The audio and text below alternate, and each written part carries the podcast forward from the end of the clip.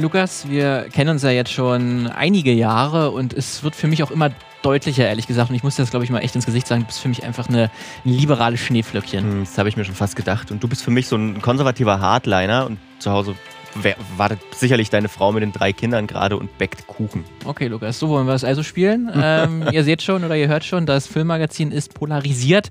Zwei Fronten stehen sich gegenüber. Wir wollen uns in dieser Folge mal mit einer Front genau beschäftigen, nämlich mit dem Konservatismus. Richtig.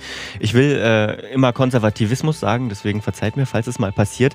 Und wir haben die Folge mal so gebaut, dass wir sie quasi in zwei Teile teilen. Nämlich im ersten Teil hat der Martin sich so ein paar Filme, in denen konservative Narrative eine wichtige Rolle spielen, angeschaut. Und der Lukas, der hat sich mit dem Hays Code beschäftigt. Der eigentlich gar nicht so heißt. Na, schon mal das, der erste Fakt, aber darum beschäftigen wir uns dann später. Das war eine Filmära in Hollywood, die besonders ja, konservativ geprägt ist, kann man sagen. Ganz genau. Und äh, um keine Zeit zu verlieren, weil Zeit ist Geld, um mal so Mhm. ein konservatives Bild zu bemühen, starten wir gleich mit dem Konservatismus. So, richtig. Das ist nämlich die erste Frage, bevor wir darauf eingehen, äh, wie sich konservative Weltbilder in Filmen darstellen. Das müssen wir natürlich erstmal klären, was ist denn überhaupt Konservatismus? Und da gibt es viele, viele Definitionen.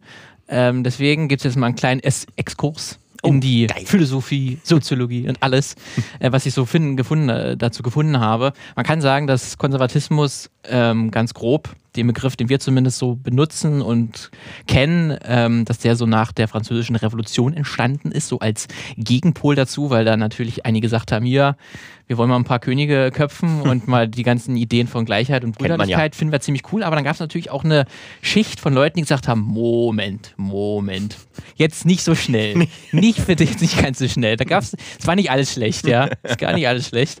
Ähm, und so ist das natürlich über die Jahre dann entstanden, so dieses äh, Bild von Leuten, die an das Alte festhalten wollen. Ähm, was dabei wichtig ist, oder was zumindest der Soziologe Karl Mannheim ähm, unterschieden hat, den ich mir mal so als Experten für Konservatismus herausgesucht habe, ähm, der hatte mir unterschieden zw- zwischen Traditionalismus und Konservatismus. Und Traditionalismus äh, beschreibt er als wirklich menschliche Eigenschaft, dass man an Althergebrachten festhalten will und wirklich Konservatismus, was äh, auch ein Handeln, ein sinnorientiertes Handeln äh, voraussetzt und dass das auch äh, eher ein modernes Phänomen ist und auch ein politisches Phänomen ist an sich. Und er sagt dann auch, dass, weil auch traditionelles Handeln, das, ähm, das können auch Linke haben. Das ist jetzt das kann jeder Mensch. Das, es gibt natürlich auch konservative Grüne, wenn du sozusagen willst, wenn du in die Polit Politik gu- gucken willst, ähm, die das auch haben. Deswegen unterscheidet er das und ähm, er sagt jetzt sozusagen als ein, eine Begriffsdefinition mal, die ich mal hier in den Raum werfe, der nicht romantisierte Konservatismus geht stets vom unmittelbaren Einzelfall aus und erweitert seinen Horizont nicht über die eigene besondere Umwelt hinaus. Er ist auf das unmittelbare Handeln gerichtet, auf Veränderung der konkreten Einzelheiten und kümmert sich deshalb eigentlich nicht um die Struktur der Welt, in der er lebt.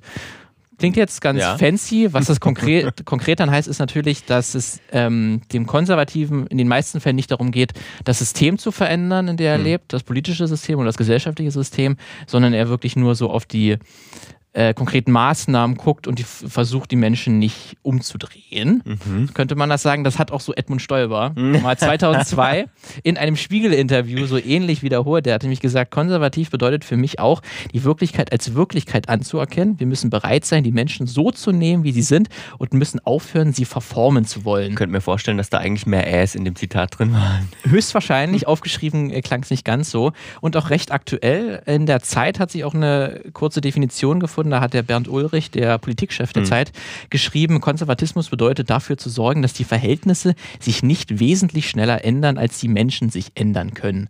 Ähm, also im Prinzip so zusammengefasst kann man das jetzt äh, sagen, dass Konservatismus also ähm, eher auf den Moment ausgerichtet ist, eher einen Blick nach hinten wirft und versucht, ähm, das, was gut funktioniert, zu erhalten und äh, die Menschen nur so sukzessive an neue Bedingungen zu gewöhnen und äh, neue Dinge auch einzuführen und eigentlich dem Modernen immer so ein bisschen skeptisch gegenüberstehen. Hm, Das klingt besser, als es in der Realität häufig ist. Richtig, das ist natürlich auch jetzt ähm, eine sehr allgemeine Auslegung, die ich mal jetzt hier genommen habe. Konkret bedeutet die meistens ähm, ja noch andere Dinge und wir können ja auch sagen, dass wir beide eigentlich dem Konservatismus sehr kritisch gegenüberstehen und uns da nicht verorten würden. Mhm. Ähm, deswegen ist das die Perspektive, die wir hier auch einnehmen. Ähm, was das natürlich im Film dann, was das Interessante natürlich ist, dann konkret bedeutet, da habe ich mir mal so ein paar Punkte rausgesucht und ein paar Filme, die dazu passen, um das mal ein bisschen zu äh, belegen, die ich auch so in meiner Recherche gefunden habe. Ähm, da wäre zum Beispiel ein so ein ganz klassisches konservatives Bild ist die Familie. Das hatten wir jetzt mhm. auch jetzt im Einstieg. Ist natürlich so die klassische hetero Familie, der Vater als, als ähm, der Versorger, die Mutter, die, die dann, die, dann die, die Hausfrau-Rolle übernimmt und die Kinder, die dann nach, genau nach diesen äh, Vorbildern dann auch aufgezogen werden. Da wäre jetzt zum Beispiel die Unglaublichen äh, ja. von Pixar, ist natürlich so ein ganz klassisches Bild, wo wir ähm, das natürlich auch haben, dass der Vater ähm, mit seiner Rolle auch nicht zufrieden ist mhm. ähm, und zu seinem Superhelden-Dasein zurückkehren möchte. Aber im Prinzip zeigt ja dieser Film genau diese ganz klassische Aufteilung, dass ähm, Bob ähm, als, als Versorger mhm. handelt und auch Risiken eingeht, um seine Familie zu versorgen und dass sich ähm, seine Frau halt um die Kinder kümmert. Und das ist ja auch die ganz klassische Aufteilung mit ähm, ja, Vater, Mutter zwei, äh, und drei Kinder. Ja. Also so eigentlich, wie man das aus dem Werbeslogan kennt. Bisschen aufgebrochen dann in die Unglaublichen zwei jetzt. Genau. War auch ein paar Jahre später. Ein paar Jahre später, aber auch nicht so richtig. Nee, ist nee. dann trotzdem noch dieses ganz klassische Bild. Und ein anderes, was vielleicht ganz interessant ist, was nicht auf den ersten Blick so deutlich wird, ist äh, für mich, äh, was mir dann eingefallen ist, Forrest Gump mhm. tatsächlich. Weil wenn wir mal überlegen, ist Forrest eigentlich ein ganz klassisch konservativer Charakter. Mhm. Eine ganz klassische konservative Person. Der macht, was man ihm sagt. Der geht in den Krieg, wenn man ihm das sagt. Der spielt Ping-Pong, weil man es ihm sagt. Er rennt, weil, weil man es ihm sagt. Ja. Und er hat dadurch nie Probleme. Mhm. Er Erfolge feiert er sogar dadurch und seine große Liebe, Penn, ähm, die ist ein Hippie, mhm. äh, setzt sich für Frieden ein gegen den Vietnamkrieg, ähm, nimmt Drogen, also feiert so den typischen hedonistischen linken Lebensstil mit. Typisch. naja, also mit Anführungszeichen typisch. Ähm, also nimmt so das, das Leben, wie es so geht und, und hat auch ihre Prinzipien und stellt sich auch gegen die Obrigkeit und ja. gegen äh, die Elite sozusagen. Ähm, aber was passiert mit ihr am Ende? Sie stirbt.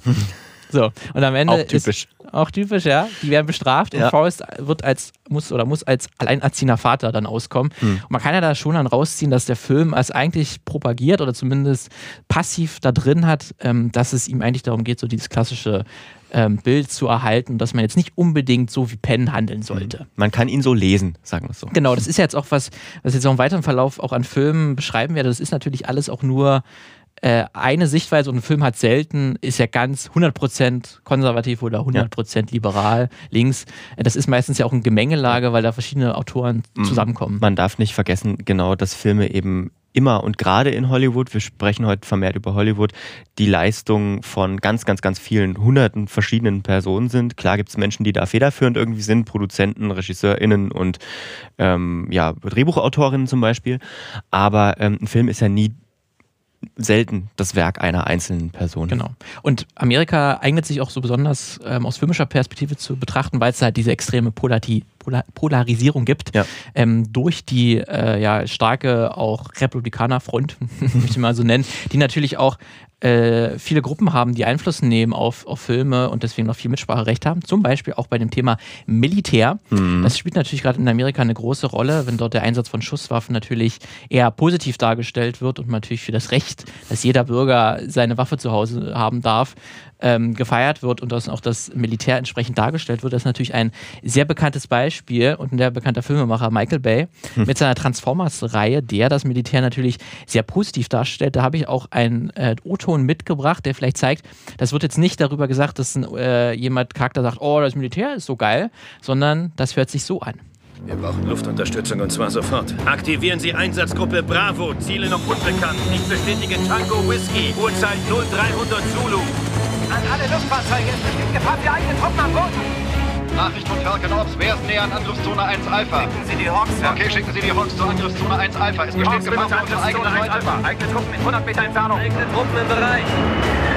Sieben-Mann-Team, nördlich vom orangefarbenen Raum. Ja. Verstanden, Angriffszone 1 Alpha. Angriff einleiten.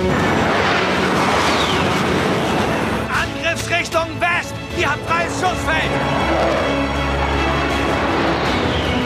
Strike, ich brauche den Status der Hawk. 1, 1, stark, stark, stark. Leonard, jetzt wird's heiß! Ziel markiert! Es kommt ein Beam Rider! Ziel markiert! Richtig geil. Und wenn man dann auch noch so sieht, äh, in welchem Umfeld, so Drohnenkrieg und so, ne? Mhm. Transformers als lovable Maschinen und so. Nice. Das ist geil, ne? Das ist dann, wo man auch direkt Bock hat, so selber mal irgendwie Foxtrot äh, in irgendein Mikrofon zu, zu, zu brüllen und sagen, jetzt, jetzt kommen die Mikey Mikes angeflogen. Ähm, das ist dann auch mit diesen äh, ja, Sonnenuntergängen äh, oder sonnengetränkten Bilder von Michael Bay, die natürlich Ja. diese, diese Drohnen und die Flugzeuge und die Waffen, das sieht natürlich alles so hoch auf Hochglanzoptik äh, gestählt. Und Ja, das so wie Krieg halt ist. Genau, wie geil Krieg Wie eigentlich geil ist. Krieg halt ist. Ähm, und auch mit der Musik, die man jetzt auch hier gehört hat, das ist natürlich alles was Aufregendes, als was Begehrenswertes Mhm. dargestellt. Ähm, es gibt natürlich aber auch so, so Filme, wie wo dann halt das, Mili- wo dann auch dies, das Sicht äh, des, der Militärleute eingenommen wird, wie jetzt zum Beispiel Battle Los Angeles oder The Marine 1 Ja. bis 6.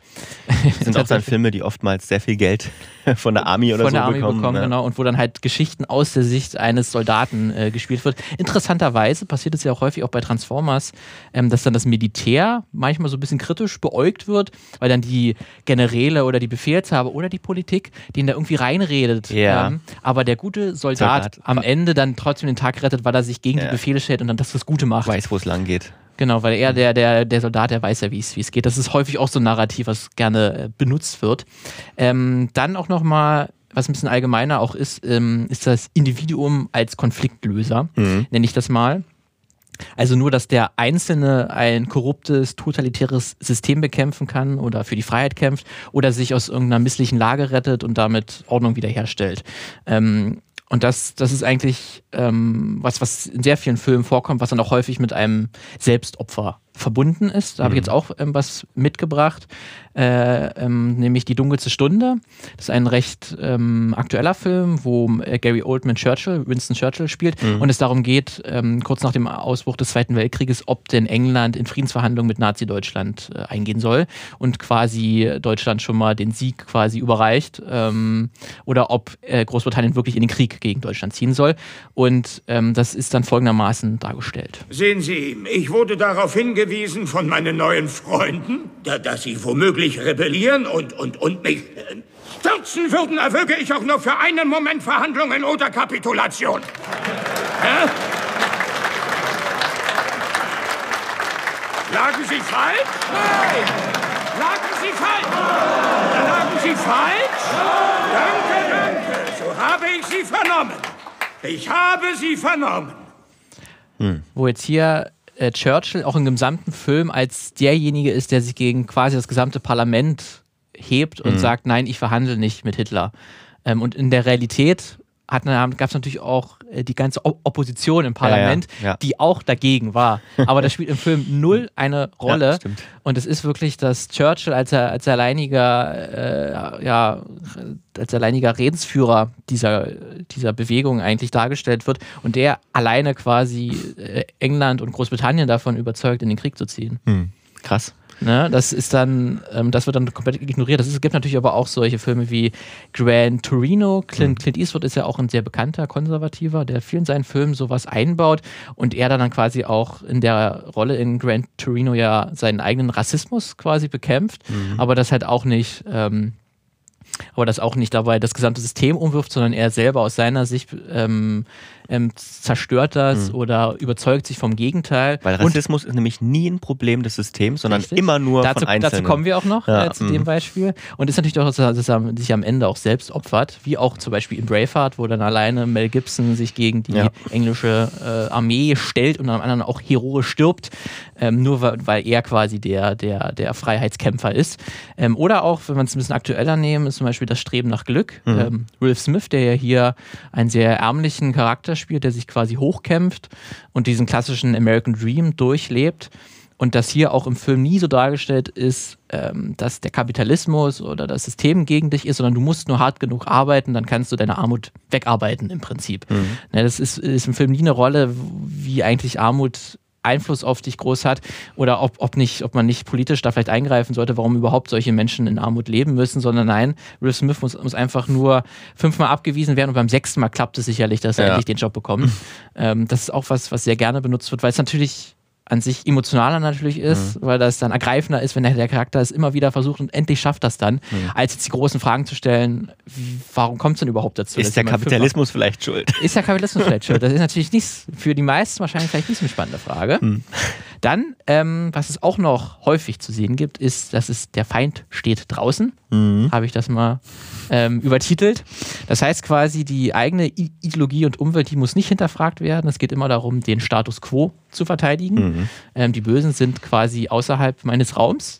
Ähm, das sehen wir jetzt vor allen Dingen äh, in Disney-Filmen Ja. sehr gerne. Sowohl jetzt die Neuverfilmung auch als die Ze Zeichentrickfilme. Zum Beispiel in dem Mary Poppins Returns, also dem, dem der Fortsetzung äh, dieser klassischen Mary Poppins Geschichte. Da geht es ja darum, dass die Familie Banks ähm, ihr Haus äh, droht, dass, es, ähm, dass sie es nicht mehr halten können und ausziehen müssen weil halt der Bankchef korrupt ist und sie halt kein Darlehen mehr bekommen und alles ganz, ganz schlimm ist. Und am Ende wird diese Situation, also ich spoilere hier auch ein bisschen, ähm, deswegen muss es leider, wenn ich hier um, um solche Na Narrative gehe, ähm, geht dann und, und am Ende ähm, taucht dann aber der frühere Bankchef auf und löst dann die ganze Situation auf und die Banks dürfen trotzdem ihre, ihre, äh, ihr, ihr Haus behalten, weil er dann der gute Kapitalist ist aufgetreten. Wir müssen nicht das Banksystem oder so überarbeiten, sondern nur die Personen austauschen. Es wird also alles auf so ein individuelles Problem runtergebrochen. Ach, schön.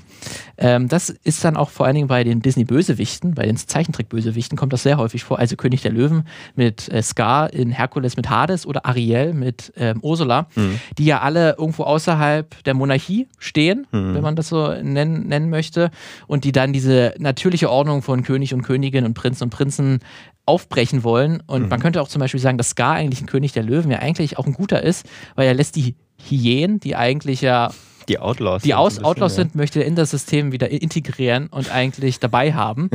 Aber die Disney stellt natürlich die als Nazis dar, die Hyänen der berühmten Gesangsszene und dann Ja. ist das okay, ist vom Tisch. Das sind nicht die Guten. Und Ziel des Helden in solchen Films ist es dann natürlich immer, also in, in äh, also Simba, Herkules oder Ariel, dass es dann diese, die Bösewichte da rauszunehmen und den Status quo wiederherzustellen. Also, dass Simba wieder König wird, dass Herkules seinen Platz einnimmt als, als Gott, als Halbgott ähm, oder Ariel wieder ihre Stimme bekommt und wieder in das, in, äh, ja, ihren Platz einnehmen kann und dass Triton als König wieder herrschen kann. Also es wird diese, diese Ordnung, diese Monarchie wird nie aufgebrochen. Das ist immer das, Ziel, das aufrechtzuerhalten. Das Herstellen von was, was ja gut funktioniert hat. Genau, das wird dann immer dargestellt, das hat doch die Monarchie hat, hat doch funktioniert. Die 60er Jahre waren toll, warum nicht zurück? Genau. Und es ist dann auch häufig so, dass dann, dass dann die, die Könige, also Triton, äh, Zeus oder Muf Mufasa, ein König der Löwen, dann so die als Lehrer auftreten, als Mhm. weise Herrscher, was ja auch so ein ganz klassisch konservatives Bild ist, dass du auf die Alten, auf die Erfahrenen hören musst, weil die haben das. Alles erlebt. Männer. Und es sind die alles sind Männer. so schlau. Alles weiße Männer, Ja. mehr oder weniger. Ja gut, Löwen, ja, Ja? aber der ist auch weiß. Aber Triton zum Beispiel, Triton, ja. der ist sehr aber auch weißer noch einen langen Bart. Hat auch einen sehr langen Pfad. Ja. Dann, ähm, was ich auch noch äh, mir so gedacht habe oder was man, was man auch so herausstücken könnte, wäre so ein einfaches Feindbild. Ähm, das finden wir vor allen Dingen so in den 80er Jahren mit der UdSSR, Mhm. ähm, so die klassische Kalte Krieg. Darstellung oder Terroristen, Nazis oder Aliens, Mhm. das sind dann alles so äh, Gegner, die man nicht hinterfragen muss in Filmen, die dann einfach zerstört werden müssen, weil einfach, sie böse einfach, sind. einfach zu schreiben. Das, Da muss man sich nicht groß, nicht groß Sorgen drum machen. Also wir haben zum Beispiel Rocky 4, Ja. Ivan Drago, der Bösewicht, der sogar den Freund von Rocky tötet im Ring und dann Rocky natürlich auch äh, seine Rache sucht und da ist quasi der, der Boxring als Austragungsort des Kalten Krieges. USA gegen die UdSSR. Und Ivan Drago wird natürlich einfach nur als seelenlose Kampfmaschine dargestellt. Alles so einfach. Ja. Oder Independence Day, da fahren wir natürlich auch nur über die Aliens, die die Erde angreifen, dass sie die Ressourcen der Erde haben wollen und ansonsten ähm, bleiben sie charakterlos. Macht es auch sehr einfach, sie dann zu zerstören. Ähm, und es ist dann auch ganz faszinierend, dass es da die, der Widerstand gegen die Aliens dann natürlich von Amerika ausgeht. Da ist der erste Mal, dass dort die Aliens besiegt werden und von da aus ist dann die Flamme der Hoffnung Ja. wird äh, entfacht. Weil die Russen lieben Aliens. Genau, die haben mit denen paktiert. 100 Prozent. Was dann auch häufig noch dazu kommt, ist ein maskulines Bild. Wer hätte das gedacht? Hätte ich auch nicht gedacht. Ähm, das ist natürlich dann maskulin bedeutet oder, oder ein maskulines äh, Bezugspunkt, so Männer, die quasi dann im Fokus stehen, häufig auch hypermaskulin, das heißt übersteigerte männliche Eigenschaften. Alle sind irgendwie gewalttätig, sehr körperlich hart, sind muskulös bis zum geht nicht mehr. Vermeintliche männliche Eigenschaften. Genau, ja. oder ver- vermeintliche äh, männliche Eigenschaften, emotionslos. Das ist natürlich das, auch das 80er-Jahre-Kino so ein Paradebeispiel, wie Schwarzenegger, Bruce Willis, Ja. ähm, die dann, von denen die Geschichte erzählt wird, das ist ihr Bezugspunkt, das sind die Protagonisten, die dann mit ihrer Männlichkeit oder nur durch ihre Männlichkeit, weil sie so hart sind, so körperlich, so, so stark, können sie den Gegner überhaupt besiegen. Stallone ist ein ganz äh, faszinierendes Beispiel, weil ja der erste äh, Rambo-Film. Noch eigentlich könnte man eher als linken oder konservativ kritischen Film Ja. bezeichnen, weil da Rambo noch nicht so als diese Tötungsmaschine dargestellt ist, sondern noch als sehr nachdenkliche Person, die halt zurückkehrt als Veteran, als Kriegsveteran. Der halt auch leidet unter Und dem, was er im Krieg halt erlebt Genau. hat. Ne? Und das dann eigentlich mit jedem Teil weniger in den Vordergrund gespielt wurde ähm, und er dann zu diesem klassischen äh, hypermaskulinen Typus geworden ist. Hm. Oder auch aktuell sind die Fast and Furious ähm, Filme natürlich Auch auch sich's gut verkauft. sehr maskulin, hypermaskulin. Äh, da muss man sich, glaube ich, nur jede Rennszene angucken, in denen dann die weiblichen Rennfans gezeigt werden, die dann alle äh, ihren Arsch in, den, in die Kamera halten dürfen. Wird gerne auch als Male Gaze bezeichnet, also dieses, ähm, dass dann Männer, also dass dann dass der, dass der Film für, für Männer gemacht ist, damit die ein bisschen stieren können und sich ein bisschen an den äh, weiblichen Vorzügen äh, ergötzen können. Im Anime heißt das Fanservice. Zum Beispiel auch Fanservice, Weil nämlich nur Männer können Fans sein. Ja.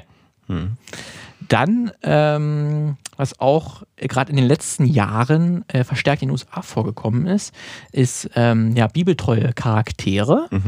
Ähm, das ist dann, verbindet sich auch häufig dann mit einem Antifeminismus, Anti-Abtreibung und Anti-Alkohol. Ähm, das ist, hat, also erstarkt ist das, das biblische ähm, im, im Kino. Da gibt es zum Beispiel den Film Gott ist nicht tot. Ähm, der kam 2015 ungefähr raus. Da geht es um einen evangelischen Studenten, der quasi in Konflikt gerät mit seinem atheistischen Professor. Und das klingt dann äh, folgendermaßen. Ich bin Professor Radisson. Das hier ist Einstieg in die Philosophie. Es gibt keinen Gott. Von Ihnen verlange ich, dass Sie auf dem Blatt, das ich Ihnen gerade gegeben habe, die drei kleinen Worte schreiben. Gott ist tot. Mr. Wheaton, gibt es ein Problem? Ich kann das nicht schreiben, ich bin Christ. Wenn Sie nicht übereinstimmen, dass Gott tot ist, dann müssen Sie das Gegenteil vertreten. Wenn du die Herausforderung annimmst, könnte das deren einzig bedeutende Auseinandersetzung mit Gott und Jesus sein. Für mich ist er nicht tot. Ich will nicht, dass alle anderen vom Gegenteil überzeugt werden, nur weil ein Professor das denkt. Mr. Wheaton, sind Sie bereit? Die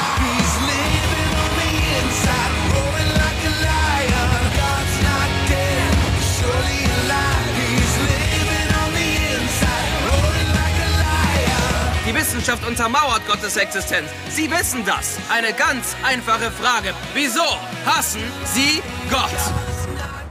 Oh, ich muss gleich mal in die Church. Ja, gleich mal Bock zu Gleich beten. mal Bock zu beten.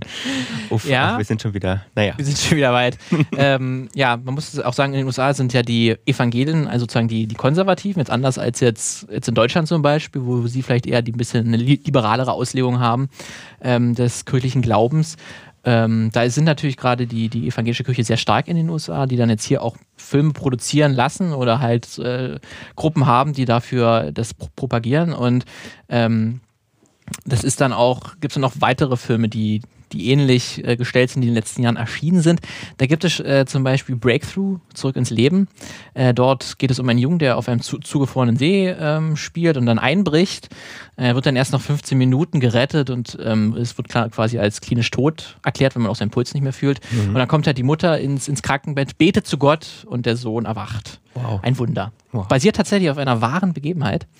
Ähm, und dann ist natürlich auch dann das Buch, was darauf, das dann geschrieben wurde von der Mutter, ist natürlich auch sehr gottesfürchtig geschrieben. Und daraus wurde dann auch ein großer, äh, großer Hit in den USA, weil sowas natürlich mittlerweile ziemlich gut ankommt. Ähm, das hat zum Beispiel, das, das sieht man zum Beispiel auch in dem Film Unplanned. Ähm, das ist dann ein Anti-Abtreibungsfilm. Das basiert auch auf den Memoiren einer ehemaligen Leiterin einer äh, Planned Parenthood Klinik. Also das Planned Parenthood ist so eine Vereinigung in den USA, ähm, die dort eine Abtreibungskliniken äh, betreiben und Sexualkliniken, die quasi darüber aufklären über Sexualkrankheiten oder über Verhütungsmethoden. Aber dort, dort geht es halt um eine Leiterin, die halt dann Gewissenskonflikte en entwickelt, nachdem sie eine Ja. Abtreibung durchlebt und dann zur Gegnerin wird. Ja, vor solchen Kliniken wird auch ganz oft demonstriert und die Leute, die da reingehen, beschimpft und so. Das ist natürlich toll. Das Ja. ist äh, super. Das wird natürlich im Film dann nicht so gezeigt, Ja. sondern es ist als was Positives, weil sie ist die, die Heldin. Und Mhm. der Film hat dann auch sogar den Vizepräsidenten der USA äh, zu einem positiven Tweet veranlasst, Mike Pence, äh, der sich sehr darüber gefreut hat. Mike Pence, den man übrigens sagen muss, äh, der ein sehr erzkonservativer äh, Christ ist, der sich auch dafür einsetzt, dass Homosexuelle äh, mit Schocktherapie geheilt werden. Und Mhm. höre hier die äh, Anführungszeichen. Ähm, also auch ein sehr schwieriger, eine sehr, sehr schwierige Toller Person. Typ. Aus meiner Sicht jetzt. Aus deiner konservativen Aus meiner konservativen Sicht. konservativen Sicht, ja. Und das ist dann auch sehr faszinierend, dass das so in den letzten Jahren auch, denke ich mal, durch das Erstarken von auch Trump ist ja auch ein sehr oder benutzt gerne Evangelien oder evangelische Gruppen und das ist auch eine wichtige äh, Voting, Voting-Gruppe, eine, eine wichtige Wählergruppe für ihn und das hat dann auch Auswirkungen auf die Kinolandschaft und dann entstehen halt solche Filme, die dann halt ähm, sehr bibeltreu sind. Mhm. So, jetzt haben wir ein paar ähm, Punkte durchgenommen und vielleicht sind dem geneigten Hörer schon aufgefallen. Moment mal. Äh, hier spielt der Feind ist immer draußen, das Individuum als Konfliktlöser, Militär wird irgendwie gefeiert. Mhm. Sind das nicht eigentlich Superheldenfilme? Ein Schelm, wer Böses denkt. Ja, das ähm, kann man so sagen. Also Superheldenfilme sind eigentlich, wenn man da mal ein bisschen näher drauf guckt auf die Geschichten und Narrative, die dort manchmal offensichtlicher, manchmal passiver verwoben sind in die Erzählung, sind es schon sehr, sehr konservativ. Wir hatten ja auch mal Wolfgang M. Schmidt im Interview vor einigen Folgen. Der hat zum Beispiel auch sehr häufig über, darüber geschrieben und gesprochen und er sagt zum Beispiel in einem Artikel für äh, Neues Deutschland, heute liegt über den dämlichsten Superheldenfilm Hollywoods schon das Getöse des neuen Autoratismus. Mhm. Ähm, also Superheldenfilme machen sich auch super in China zum Beispiel oder in Brasilien oder in Polen, ähm, die halt äh, sehr, sag ich mal, Konservativ, sind, rechtsliberal, totalitär in Teilen auch sind. Bei China, hm, Bei China, ja. Und dass die eigentlich da Filme kein Problem haben, dass das funktioniert. Zum Beispiel, wenn wir jetzt uns mal ein paar, paar rausnehmen, Captain America Civil War, geht es ja eigentlich um eine sehr faszinierende Frage. Dort will nämlich die UN ja die Avengers eigentlich regulieren, weil mächtigste Streitkraft der Welt. Mhm. Warum entscheidet die quasi das unter sich? Warum gibt es da keine Staaten, die da drauf gucken? Und Das wäre ja furchtbar, wenn das demokratisch wenn wäre. das demokratisch irgendwie geklärt werden würde, geht er eigentlich gar nicht. Ähm, Tony Stark ist eigentlich dafür, aber Captain America, als der die am- amerikanischen Ideale hochhält, will das natürlich nicht. Er ist für den Individualismus und möchte sich nicht ähm, dem unterwerfen, weil natürlich auch in einigen vorigen Teilen auch gezeigt wurde, dass teilweise die von äh, einer Nazi-Gruppe unterwandert sind, äh, die USA, von Hydra.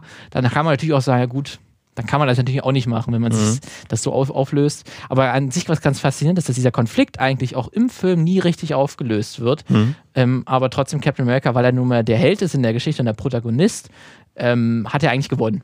Weil am Ende passiert es auch nicht. Diese, diese, diese staatliche Intervention, dieser demokratische Prozess, der hätte passieren können, ist nie, nie wirklich äh, richtig aufgelöst worden. Und es wurde nie gesagt, nee, das machen wir nicht.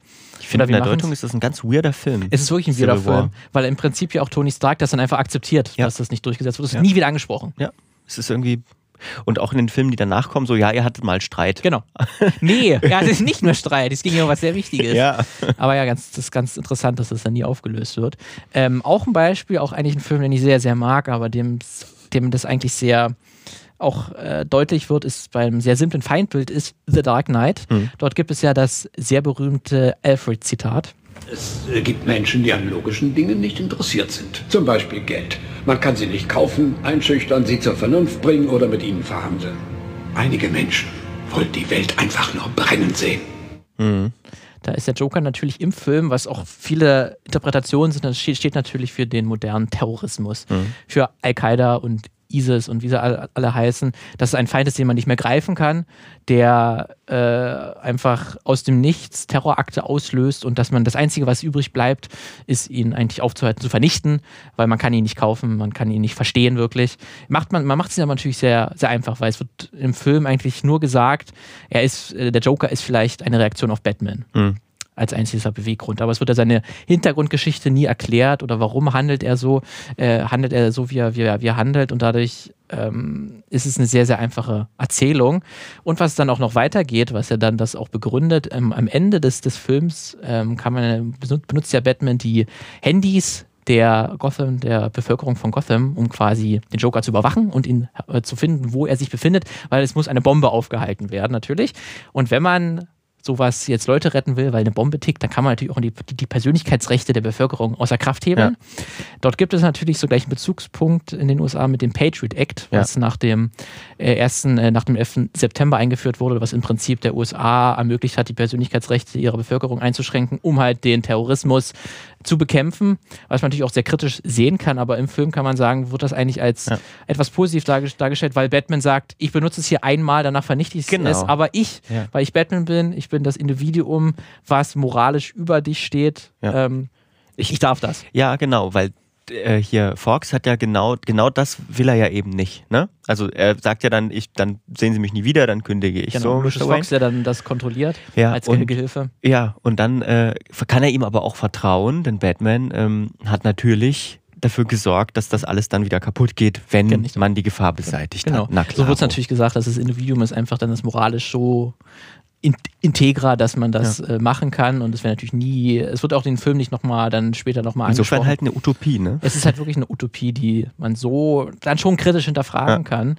Ähm, das gibt es ja dann auch häufig, wenn, wenn Folter oder so im Film begründet wird, weil dann gesagt wird, ja, die Bombe tickt halt, wir müssen jetzt, um, um die Leute zu retten, müssen wir leider jetzt den Terroristen foltern. Ja.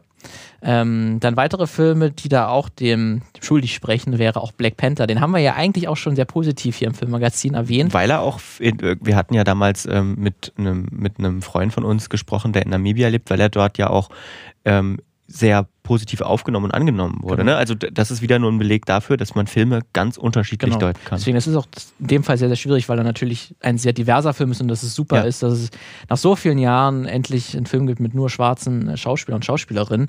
Ähm, und das sehr wichtig ist. Aber dann die Geschichte dahinter kann man auch trotzdem hinterfragen, weil es ja da letztlich Black Panther eigentlich den Ethnopluralismus äh, predigt. Was das, also das heißt im Prinzip, dass es da, es gibt Leute, die daran glauben, dass ähm, es schon gut, dass es Minderheiten gibt und, und ausländische Pers- Personen, aber die sollten jetzt alle nicht in unser Land kommen, sondern die sollen da bleiben, wo sie herkommen. Und dort haben sie ihre Berechtigung sozusagen. Dort haben sie ihre das Berechtigung. ist kurz gesagt die großes Narrativ der neuen Rechten. Genau. Prinzip. Von neuen Rechten vor allen Dingen, die Mhm. das dann unter nicht, nicht direkt sagen, Ausländer raus, sondern Ausländer raus, aber die dürfen gerne in ihr Land. Ja. So. Und das ist natürlich Black Panther als, als König von Wakanda propagiert das eigentlich genauso, weil dann geht es ja auch um den Film, dass sich Wakanda endlich mal öffnen soll, sich endlich mal der Weltöffentlichkeit präsentiert, ähm, aber dass Black Panther eigentlich lange, lange dagegen ankämpft und dann letztlich der, durch den Bösewicht Killmonger, ähm, der das ja aufbrechen will und diesen Status quo wirklich komplett ähm, vernichten will und auch diese monarchische Herrschaft und äh, auch auf, aufbricht und man eigentlich mal fragen könnte, warum wird denn der Black Panther einfach zum König, weil er der Sohn ist von dem vorigen Ja. König. Warum gibt es denn da keine dem, demokratischen Wahlen? Weil das ist äh, die, die technologisch fortgeschrittenste Nation der Welt, aber es ist immer noch eine Monarchie. Hm, Hm. Schwierig. Und letztlich scheitert natürlich der Bösewicht, weil er der Bösewicht ist und wird getötet und es gibt am Ende nur eine ganz leichte ganz leichte, ganz leichter Aufbruch dieses Status quo und im Prinzip bleibt eigentlich Wakanda Wakanda. Hm. Und Dann- wieder eine Monarchie. Also dieses, dieses, diese, dieses Feiern von, von Ja. Monarchie, ich kann das, überhaupt ist, nicht das verstehen. ist auch sowas. Das wäre ne? wahrscheinlich auch, auch nochmal eine so Frage, warum das immer noch so erstrebenswert oder dann immer noch so in einem positiven Licht dargestellt wird. Ja, verstehe ich auch nicht. Ja, dann gibt es auch noch äh, Filme wie Spider-Man natürlich, jetzt ich nehme mal die äh, mit äh, äh, Tobey Mac McGuire, wo dann Peter Parker eigentlich so lange enthaltsam ist, bis er Mary, Mary Jane bekommt.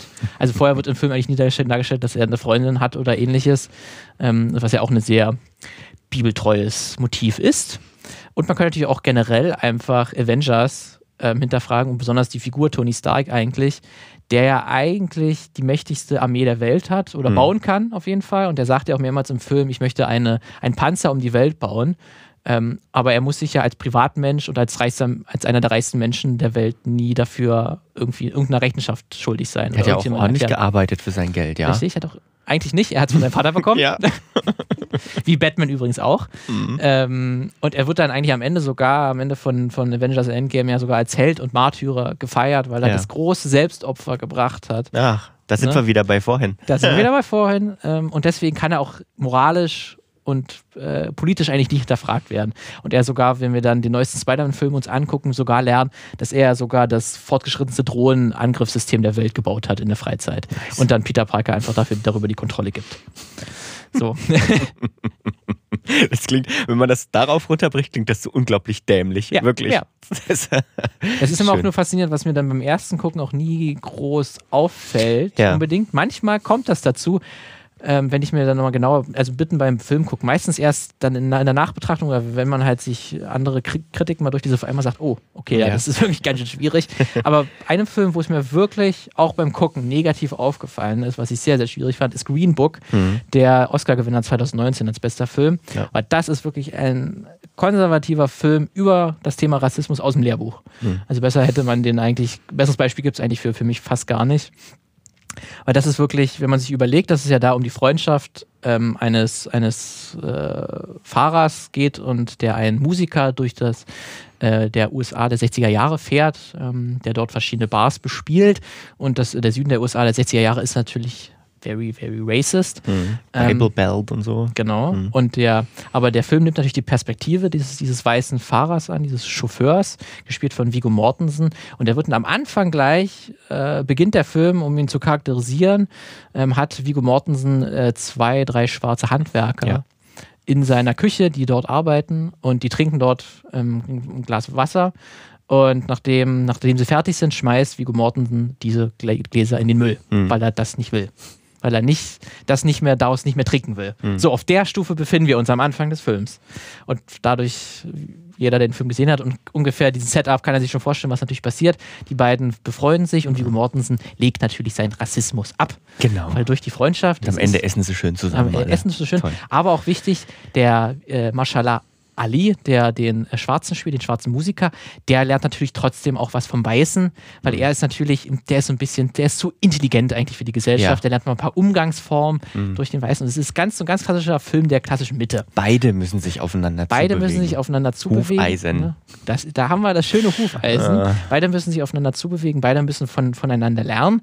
Ähm, und am Ende gibt es so eine ganz verräterische Abendbrotszene für mich, ähm, wo ähm, dann Viggo Mortensen angesprochen wird ähm, und wo sich sein Charakterwandel darstellt. Toni, erzähl uns doch mal, wie es war. Du warst zwei Monate weg. Ja, wie war denn der Kohlesack? Ist er dir auf die Nerven gegangen? Nee, nee, nicht so. Na gut. Na gut, Na gut. Rassismus besiegt. Na gut. Oh, So, wow. für jeder, der schon mal in der Familie schon mal darüber gesprochen hat, ob denn noch die, die Eltern, die Großeltern das N-Wort benutzen sollten oder Mhm. andere Wörter, die sehr beleidigend, rassistisch aufgeladen sind, weiß, so funktioniert das nicht. Ja.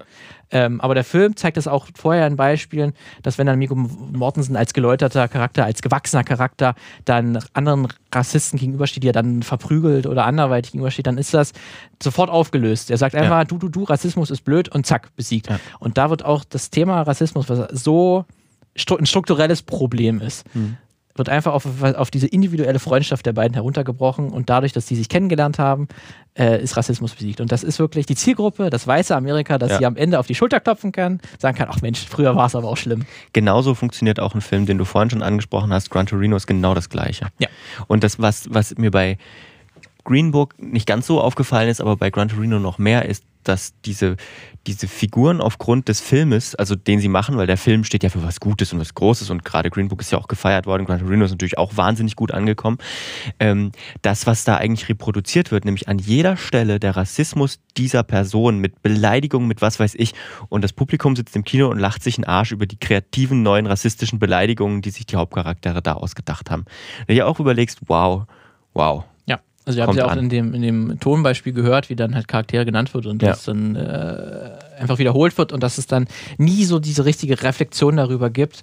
Ähm, was dann auch so zum Beispiel auch ein gutes Beispiel ist, ist die Screenbook eigentlich, was ja so wie der Film heißt, dieses Buch, was halt für ähm, äh, Afroamerikaner und Amerikanerinnen in- zu der Zeit halt eine ganz wichtige L Literatur waren, wo halt stand, ähm, wo sie essen gehen können, wo sie zum Friseur gehen können, wo sie Hotels buchen können, ohne halt angegriffen zu werden. Ja. Das wird nie im Film auch mal groß erklärt, was das eigentlich für eine Bedeutung hat. Das ist nur ein ganz kleines Story-Device, ein wirklich ein Plotmittel und das wird nie richtig, richtig thematisiert oder historisch eingeordnet. Ähm, ein Film, der lustigerweise dann im gleichen Jahr erschienen ist und zeigt, wie man es ein bisschen anders machen kann, ist zum Beispiel Black Clansman.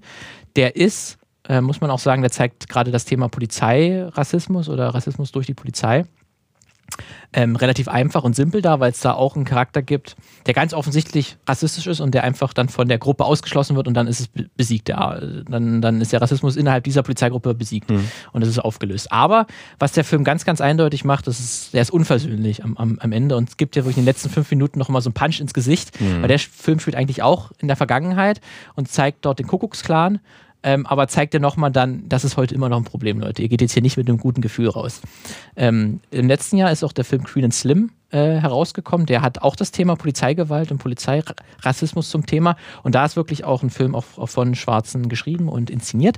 Ähm, und der ist irgendwie auch ein sehr unversöhnlicher Film, der auch zeigt, dass es aktuell, was das aktuell noch ein Problem ist und dass vor allen Dingen kein äh, individuell lösbares Problem ist, weil das äh, kann man wirklich sagen, der Film verschmilzt das Private nicht mit dem Politischen, wie man mhm. das so schön sagt. Da gibt es eine ganz klare Trennung ähm, zwischen den beiden, weil in dem Film geht es auch darum, dass ähm, eigentlich zwei, äh, also ein Afroamerikaner und eine Afroamerikanerin ein Date haben, dann eigentlich nach Hause fahren wollen, dann von der Polizei ange angehalten werden, von einem weißen Polizisten und dann kommt zum Streit und der weiße Polizist stirbt und mhm. die beiden äh, fliehen. So, und was dann daraus passiert, zeigt dann der Film und der zeigt dann wirklich, dass die Beziehung zwischen diesen beiden nichts oder die Bekanntschaften, die sie auf den Weg machen, nichts mit dem Rassismus eigentlich, mit dem strukturellen Rassismus zu tun haben. Also es mhm. geht auch anders, ähm, wenn halt vielleicht mal die Leute rangelassen werden, die sich damit auskennen. Hm. Tja. so, noch ein letztes Beispiel, dann bin ich auch fertig mit meiner Ausführung. ähm, ist wirklich ein mittlerweile ein Film, den ich auch sehr, sehr, sehr, sehr kritisch sehe, ist 300. Ähm, der Action-Blockbuster von äh, Zack Snyder. Mhm. Ähm, der muss auch in jedem Film mindestens eine amerikanische Flagge wehen bei Zack Snyder. Ja, in dem Film geht es leider geht's nicht. Leider nicht geht es mhm. ja um Spartaner, die gegen die Perser in den Krieg ziehen, weil die Perser wollen natürlich das friedliche Griechenland überfallen. Und ähm, wie der Film einsteigt, zeigt, glaube ich, ganz schön, ganz gut, was, das, was Hypermaskulinität eigentlich bedeutet. Gleich nach seiner Geburt wurde der Knabe wie alle Spartaner genau begutachtet. Wäre er klein oder kümmerlich gewesen, kränklich oder missgestaltet, hätte man ihn ausgesondert.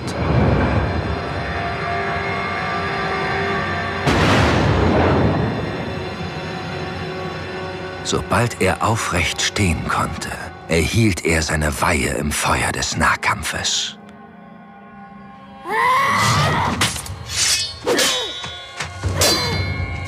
Er lernte niemals zurückzuweichen, sich niemals zu ergeben. Dass der Tod auf dem Schlachtfeld, im Dienste Spartas, der höchste Ruhm sei, den er in seinem Leben erlangen könne.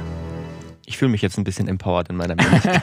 ja, oder? Ist man geil, hat man auch wieder auf Bock, bisschen auf Krieg vor Krieg, allen Dingen. Krieg, Schwerter ja. sind auch super. Ne? Und hier wird gleich aussondiert, die Schwachen ähm, und Schwächlichen oder Missgestalteten, die gehören nicht dazu zur Sparte, die werden direkt zur Geburt direkt äh, getötet. Ähm, das wird auch im Film dieses Bild wird auch jetzt nicht wirklich kritisch dargestellt, weil die Helden sind ja die Spartaner, das heißt, die sind natürlich auch die Guten im Prinzip, die dann das Land verteidigen vor, vor den Persern, die ja von Xerxes angeführt werden. Das ist ja der große Bösewicht und wenn man sich den mal ein bisschen genauer anguckt und hinterfragt, da ist er eigentlich als sehr, als ein bisexueller Charakter dargestellt, der fast auch nackt ähm, durch die Gegend stolziert. Ähm, der mit einer fremden, gesichtslosen Armee halt äh, Griechenland einnehmen möchte und sogar ja im Laufe des Films ja einen körperlich behinderten Spartaner aufnimmt, der ja von den eigentlichen Spartanern verstoßen wird, weil er, wir haben es ja auch am Anfang gehört, äh, die Spartaner nehmen natürlich nur die, die weißen, rein muskelbepackten Leute auf mhm. und da gibt es für körperlich Behinderte keinen Platz ähm, und deswegen nimmt dann Xerxes, also er ist sogar inklusiv, er nimmt das äh, ihn auf und, und dafür ähm, verrät dann dieser körperlich behinderte der Spartaner ver verrät dann ähm, äh, ja, das, die Spartaner und, und zeigt Xerxes einen geheimen Weg, um halt die Armee von Sparta zu besiegen. Ähm, also zeigt sich gleich, ja, Inklusion ist vielleicht gar nicht so eine gute Idee. Die verraten krass, am Ende nur. Der Film schafft es wirklich, ähm, jedes Mal noch einen drauf zu setzen. ja, und dass das nicht nur wir so sehen oder man das so von Filmkritikern liest, sondern das haben auch andere Leute bemerkt, dass dieser Film schwierig teilweise ist. Äh, die identitäre Bewegung, die rechtsextreme äh, Bewegung, also eine ja, neue rechte Struktur. Nazis. Nazis, nennen wir sie einfach Nazis. Äh, die haben diesen Film auch für sich äh, schon länger entdeckt und dieses, die haben ja als Symbol, als offizielles Symbol ist ja dieses Lambda, mhm. äh, was jeder kennt. Und das ist ja genau, das Lambda findet sich auch auf, auf den Schilden der Spartaner wieder. Und es wurde auch schon von denen bestätigt, dass für die das ein sehr erstrebenswerter Film ist und dort zeigt, wie weiße Europäer gegen die Fremden, gegen, gegen, die, gegen die Fremden kämpfen, damit sie ihr Europa erhalten können. Und was ja auch ganz faszinierend ist, dass die Perser ja im Prinzip ja auch, was in, in durch US-Filme ja sehr stark man sehen kann, die Perser stehen ja eigentlich für, für den Iran. Kann man sagen, das ist ja auf dem größtenteils auf dem Gebiet und der Iran ist natürlich ein großes Feindbild der USA ähm, und das wird natürlich hier auch wieder verwendet, indem die Perser als das ultimative Böse dargestellt werden, die die Griechenland überfallen wollen. Noch sehr androgyn dargestellt. Und auch sehr androgyn. Ne? Ja. Und auch halt nicht so männlich Ja. wie halt die Spartaner. Ja, na klar. So, Lukas. Uff. Habe ich dir jetzt ein paar Filme kaputt gemacht? Da hast du mir jetzt ein paar Filme kaputt gemacht. Ähm, tja, was machen wir jetzt damit? Ich Jetzt gucken wir mal lieber noch weiter in die Wir Vergangenheit. gucken mal noch ein Stück zurück äh, in eine Zeit, in der ja, äh, vermeintlich alles besser war, aber vielleicht auch nichts besser war für bestimmte Gruppen, sondern ja, für, ja. Wir gucken einfach zurück. Und äh, bevor wir das tun, machen wir erstmal kurz Werbung. Lukas, gib mal, gib mal einen Fuffi her. Ich muss, ich mach mal, ich gehe raus. Wenn du mir einen Fuffi gibst, dann mache ich draußen für, für, für dich persönlich Werbung. Dass du ein geiler Typ bist. Ja, Werbung. Die beste Erfindung der Menschheit. Oder? Finde ich auch. Werbung ist schon was Tolles. Ähm, Keine Sorge, es kommt keine Werbung Oh. an dieser Stelle.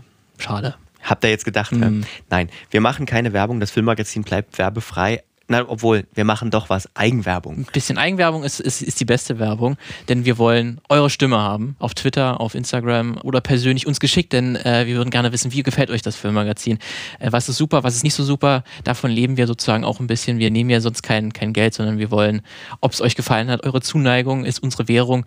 Ähm, deswegen schreibt uns da gerne, ähm, wie es euch gefallen hat, per Mail oder per andere Social Media Dienste. Besucht auch auf jeden Fall filmmagazin.audio. Da haben wir noch viele, viele weitere Episoden mit spannenden Themen und Gästen. Und eine sehr gute Kommentarfunktion, die sehr gerne genutzt werden Mhm. kann. Wir antworten auch meistens. Deswegen aber jetzt back to the show. Konservative mögen ja eigentlich keine Eingriffe, keine Regulierungen, Ja. aber manchmal kommt es ja dann doch zu Zensur, kann Ja, man ja es sagen. gibt, es gibt Eingriffe, die auch sehr konservativ äh, gewollt sind. Und um da einzusteigen, wir gehen in die Geschichte und stellen uns mal kurz, versetzen uns mal zurück in die USA der 20er Jahre. Und um das zu illustrieren, habe ich natürlich Jazz mitgebracht. Ah, ja. Ja, Wahnsinn. Ich hab's vor Augen. Ein Ich Stück von 1920 tatsächlich. Ähm, der Beginn der goldenen 20er, die ja, ähm, äh, ja in Europa weniger golden waren, weil man noch mit den Nachwehen des Ersten Weltkrieges sehr zu kämpfen hatte und ähm, auch viele politische Umbrüche stattgefunden haben. In Amerika allerdings, in den USA, da ist dieses Bild der goldenen 20er, denke ich, durchaus ja, berechtigt. Amerika hatte zu dieser Zeit eine florierende, dynamische Wirtschaft. Der Kapitalismus regelte zügellos alles. Da war der noch geil. Da war der Kapitalismus noch geil. Überall war Werbung zu sehen. Äh, Genuss und Konsum standen bei, muss man auch wieder sagen, in Klammern einer reichen, weißen ähm, Gesellschaftsgruppe im Vordergrund. Um die es jetzt hier geht, weil Hollywood äh, aus einer reichen, weißen Gesellschaftsgruppe bestand zu dieser Zeit, ähm, weitestgehend. Es gab Vollbeschäftigung und ein jährliches Wirtschaftswachstum von 5%. Das schaffen, schafft sonst nur China. Ähm, die Prohibition galt allerdings auch seit 1920, ähm, was aber nicht daran die Menschen gehindert hat, Alkohol zu trinken, sondern eigentlich nur das organisierte Verbrechen gepusht hat. Und es gab dann die sogenannten stillen Kneipen. Ja, genau. Als Ähm, gesprochen wurde und Alkohol getrunken. und auch nach außen waren die USA eigentlich das Symbol der ja, Modernität. Guckt man sich Jazz an, die Tänze, die es zu der Zeit gab. Automobile in Amerika hatte, äh, Amerika hatte in den 1920er Jahren einen Stand äh, an Automobildurchdringung, sage ich mal, äh, den die Bundesrepublik erst 1965 erreicht hat. Das ist krass. Und ja, man kennt ja diese Bilder, die Wolkenkratzer in New York und so Wahnsinn. Die 20 Jahre müssen toll gewesen sein. Und in der Zeit jetzt, ähm, um aufs Filmthema zurückzukommen, stirbt eine junge Schauspielerin. Um genau zu sein, in New York, äh, nee, in San Francisco am 9. September 1921. Was hat das jetzt mit dem äh, Movie Production Code Mhm. zu tun? Also, ich erzähle erstmal kurz die Geschichte. Es ist der neu- 5. September 1921, vier Tage vorher, ist Labor Day, also Tag der Arbeit in den USA. Großer Tag zum Feiern. Und ein Filmschauspieler, Roscoe Arbuckle, der gibt in seinem Apartment in San Francisco eine Party. Arbuckle wird wegen seines Gewichts auch Fatty genannt. Das steht sogar auf Filmpostern mit ihm drauf. Fatty Arbuckle jetzt in seinem neuen großen Stummfilm. Ist ein großer Stumm Stummfilmschauspieler, Regisseur, Drehbuchautor und einer der bestbezahlten Schauspieler in Hollywood in den Zehnerjahren. Und an dem Abend passiert in seinem Apartment mit der Schauspielerin Virginia Rapp irgendwas, von dem man nicht genau weiß, was passiert ist. Äh, auf jeden Fall stirbt sie vier Tage später im Krankenhaus an einer Blasenruptur und einer Bauchfellentzündung. Ähm, in verschiedenen Quellen heißt es nur, dass ihr an dem Abend ein Trauma beigebracht wird. Und das ist auch bis heute noch nicht aufgeklärt. Das ist bis heute, doch, das ist aufgeklärt. Und ähm, also es ist nicht aufgeklärt, was genau passiert Mhm. ist, aber es gibt auf jeden Fall ein Urteil, denn es gab drei lange Gerichtsverfahren mit gigantischem öffentlichen Interesse, 21, 22. Ähm, in den ersten beiden Prozessen kam die Jury zu keinem Ergebnis. Im dritten Prozess gewann dann Arbuckle, wurde freigesprochen. Seine Karriere war trotzdem in der bisherigen Form vorbei ähm, und ja, man ging dann damals davon aus, dass Virginia Rapp gestorben ist, weil sie hatte ähm, wohl Zysten und auch eine Geschech Geschlechtskrankheit, die nicht näher definiert wird, ähm, schon vorher. Und der Alkohol bei der Party, der hat ihr dann, so sagt man dann, den Rest gegeben. Ja, das ist, wie du schon sagst, das ist nicht ganz geklärt und deswegen ist der Fall auch nach wie vor immer in allen möglichen True Crime-Formaten irgendwie äh, spielt eine Rolle. Es liegt auch noch viel im Dunkeln, weil es gab viele Zeugenaussagen, die damals äh, gesagt haben, dass Arbuckle sie vergewaltigt und, und Totschlag war ja angeklagt, also Vergewaltigung und Totschlag. Ja, warum erzähle ich das Ja, eigentlich? klingt ja danach, als ob dann auch dann die Presse darauf sehr das war so. eingestiegen ist auf so ein das, Thema. Das war so, aber tatsächlich war das auch nur einer von vielen Fällen, die es zu der Zeit gab, in denen, ja, die, die das Bild, zumindest das Bild in der Öffentlichkeit von einem skandalösen Hollywood geprägt hat. Also ein zügelloses Hollywood, ähm, vergessen wir nicht, ne, Zeit der Prohibition ähm, und trotzdem gab es mehrere Todesopfer wegen Drogenkonsum in Hollywood und äh, exzessive Partys seien gefeiert worden. Deswegen regt sich auch so langsam politischer Widerstand, auch weil die Hollywood-Filme damals in den 20er Jahren natürlich auch ja, offener geworden sind, sagt man mal, ein bisschen andere Bilder gezeigt haben. Sexualität spielte auch zunehmend eine andere Rolle in der Öffentlichkeit, vorher ja kaum. Und ähm, deswegen vor allem auch von der von kirchlicher Seite und kirchlichen VertreterInnen, obwohl fast nur Vertretern, äh, muss man in der Zeit sagen, ja, regte sich eben Widerstand. Es gab damals auch ähm, ungefähr 100 kleinere Filmzensurgesetze, also weil jede Stadt und jeder Staat hatte so äh, seine eigene, seine eigene Filmzensurvorstellung. Das ist so ein bisschen ein kleiner Nachteil des, des Föderalismus. Und um so ein bisschen Druck rauszunehmen, und da sind wir bei der Regulierung, wurde dann die MPPDA gegründet, die Motion Picture Producers and Distributors of America. Das ist ein Verband, 1922 eben, um auf diese ganzen Skandale und Probleme zu reagieren. Das da Logo, waren dann die Produzenten Teil davon, dieser, der großen, der Gen großen Filmstudios. Genau, die großen Filmstudios waren da Teil davon und man kennt auch das Logo. Es gibt äh, die Nachfolgeorganisation heute noch, die heißen, glaube ich, MPA. Das ist so ein Logo, wo auch so vier Kreise drin sind. So, das ist auf ganz vielen, in ganz vielen ähm, Abspannen sieht man das hinten. Und die engagierten einen Will Hayes für ihre Zwecke zu einem für heute umgerechnet äh, lächerlichen Betrag von 1,5 Millionen Euro. Ähm, Hätte ich auch genommen. Der sollte, der sollte die Sache für sie richten im Prinzip. Der war äh, eine Zeit lang quasi Postminister unter dem konservativen Präsidenten Warren Harding und war auch dessen Wahlkampfmanager gewesen, also so Vorst also Conservative Party. Und ähm, der entwickelte mit seinem MPPDA in den folgenden Jahren eine Liste mit Don'ts und Be Carefuls, heißt es schön. Also Sachen, die man auf keinen Fall machen darf und Sachen, die man machen darf in Filmen. Aber das Die waren wurde- damals nur Richtlinien. Genau, das war quasi nur so eine Liste. Es war nur eine Liste. Die wurde 1927 veröffentlicht. Da standen dann solche Sachen drin. Ähm, bei den Don'ts zum Beispiel, man darf jetzt keine äh, Sachen wie zum Beispiel Gott, Lord, Jesus oder Christ sagen. Außer es handelt sich dabei um religiöse Begriffe, religiöse.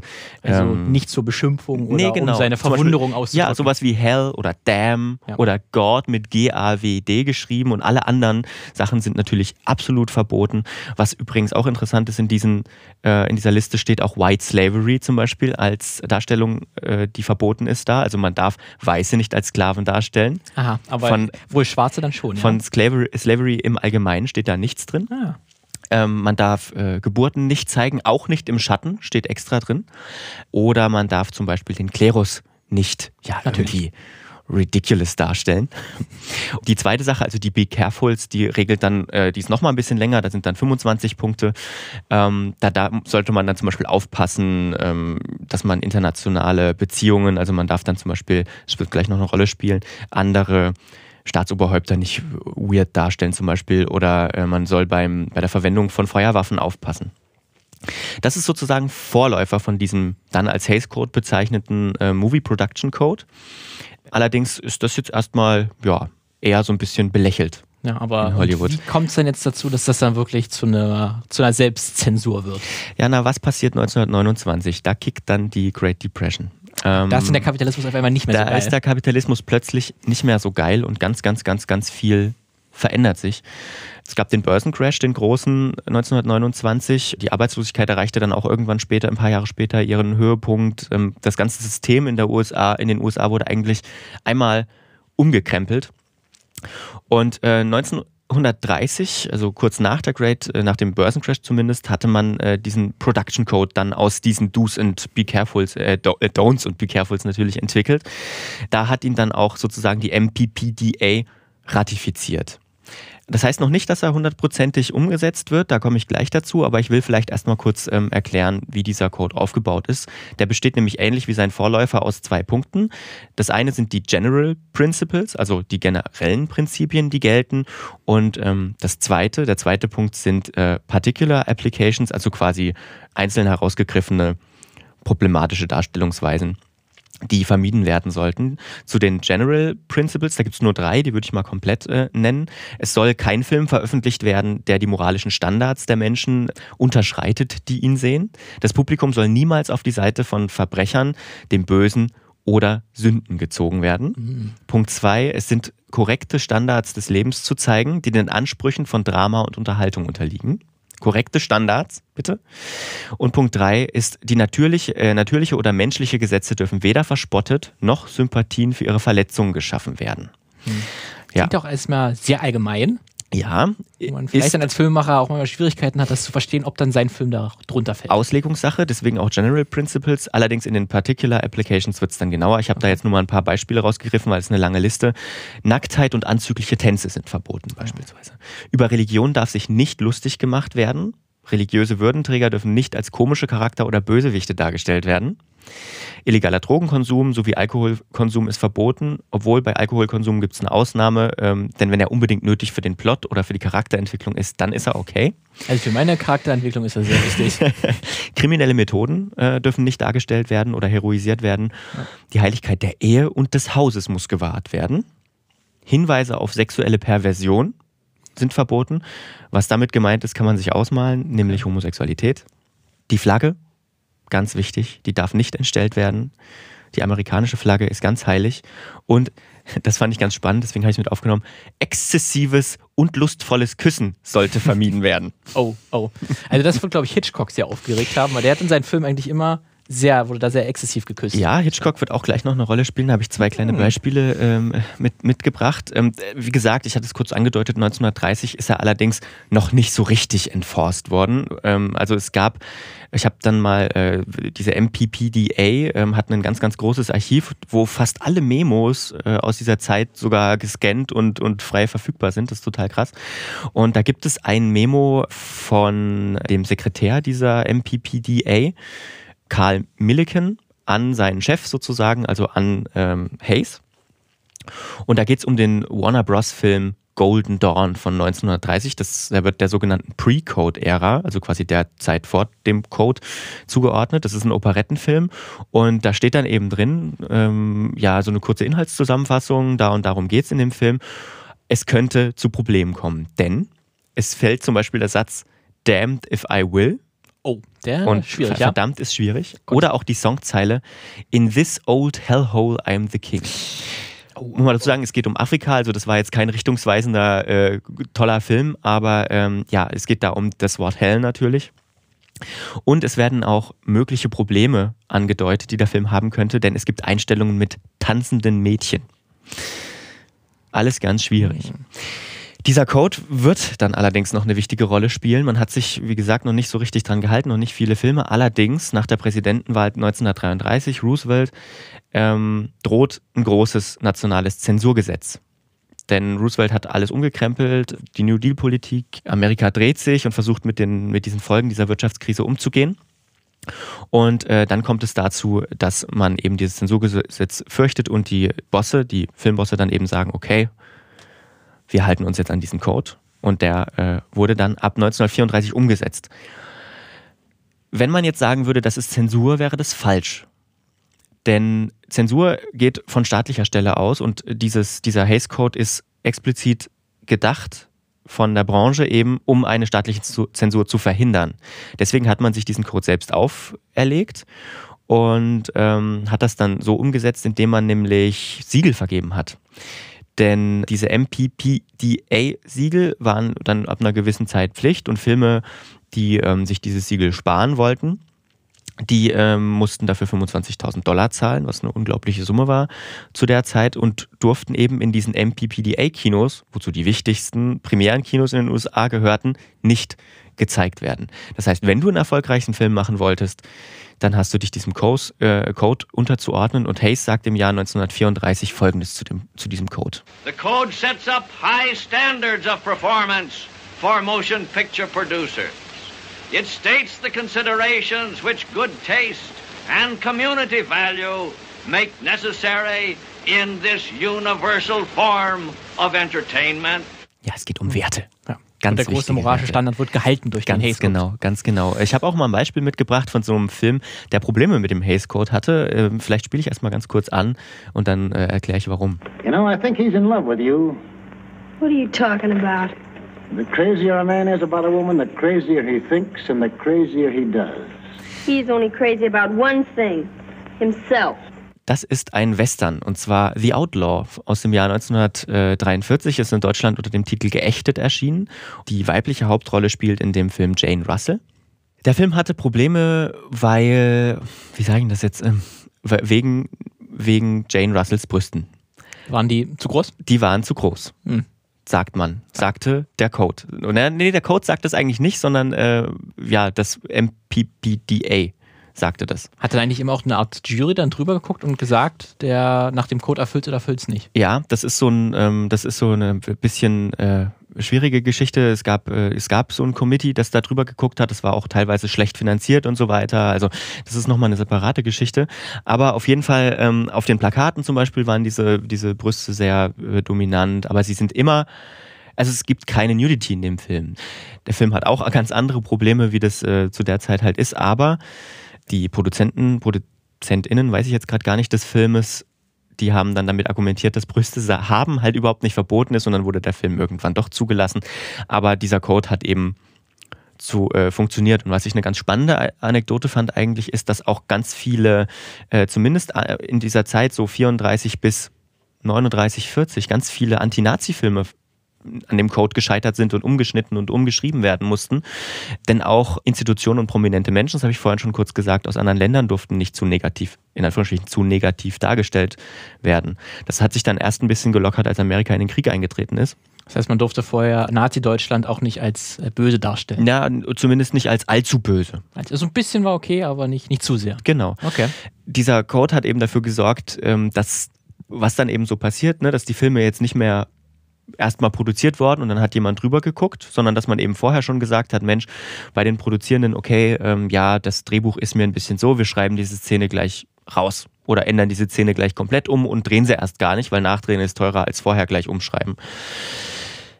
Hatte dann äh, viele, viele Jahre Bestand äh, und fing dann erst an, in den 50er Jahren einen Einfluss zu verlieren, also so ein bisschen zu, zu bröckeln. Das hatte maßgeblich damit zu tun, dass das Fernsehen an Einfluss gewann, für die Unterhaltung eine ganz andere Rolle spielte und dass auch ganz viele Filme aus dem Ausland kamen.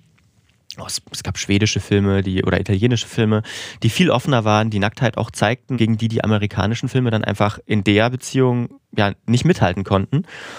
Und es gab auch gerichtliche Interventionen äh, gegen, gegen Filme, die von dem Code oder gegen bestimmte Prohibitionen, sage ich mal. Dazu muss man wissen, dass 1915 hatte, das, hatte der, der Supreme Court in den USA geurteilt, dass Filme nicht unter das First Amendment der Verfassung fallen. Das also heißt, Meinungsfreiheit. Filme, genau, Filme fallen nicht unter die Meinungsfreiheit. Sondern? Ja, eben nicht. Einfach nicht. Deswegen, okay. ähm, deswegen äh, wäre da auch ein Zensurgesetz easy gewesen Aha. unter dieser Supreme Court, unter diesem Supreme Court Urteil. Das hat sich 1952 allerdings geändert, denn der Court äh, revidierte seine Entscheidung und Filme fielen eben ab dann unter das First Amendment. Und deswegen hatte man, sag ich mal, eine Verhandlungsposition, um zu sagen, Mensch, dieser Film ist freie Meinungsäußerung und ich kann, im, ich kann fast zeigen, was ich will. Und der Abgesang, der fing dann richtig erst Ende der, äh, so richtig Ende der 50er Jahre an und da sind wir dann bei Alfred Hitchcock, der in seiner Zeit sehr kreative Möglichkeiten immer gefunden hat, entweder über Dialoge oder über bestimmte Bilder diesen Code zu umgehen. Sowieso, wie auch das zum Beispiel in der DDR war, mit der dort aber Zensur, mit der staatlichen Zensur. Man hat dann eben Möglichkeiten gefunden, als Kreativer, als Künstlerin, ähm, diese Sachen zu umgehen durch bestimmte ja, Hintertürchen. Und so ist es beispielsweise auch im 1959 Film Der unsichtbare Dritte von Alfred Hitchcock. Ach, Roger, wie bist du doch albern. Ja, ich weiß, aber auch ein bisschen sentimental. Sie küssen sich natürlich. Ah. Ja. Romantische Szene. Das ist der Schluss. Das ist der Schluss des Films. Und äh, quasi alles ist gut, es gibt ein Happy End, alle sind gerettet, alles ist schön. Sie sind in einem Zug, in einem Schlafabteil und er zieht sie aufs Bett und dann schneidet die Kamera der Film auf einen Tunneleingang und der Zug fährt in den Tunnel. Mhm. Was ist denn das bitte für ein Bild? ja, die Metapher ist, glaube ich, mittlerweile Metapher- allen bekannt. die auch- Metapher ist klar. Die wird auch heute noch manchmal benutzt. Ja.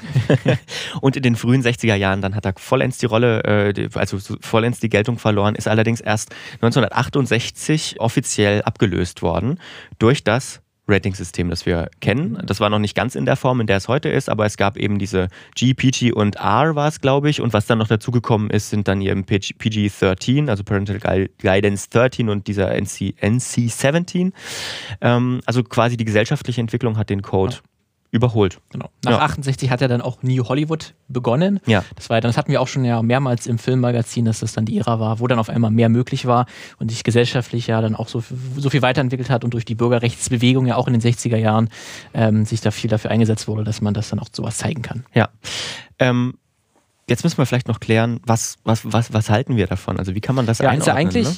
wenn man jetzt das im Nachhinein sich so anhört und wie du es mir jetzt erzählt hast, war es ja schon clever von den Hollywood-Studios zu sagen, okay, wir erkennen, hier gibt es einen gesellschaftlichen Druck, Mhm. ähm, dass wir sowas nicht zeigen können. Oder einen politischen Druck. Und dann halt nachdem, ja. kommt noch der politische Druck dazu.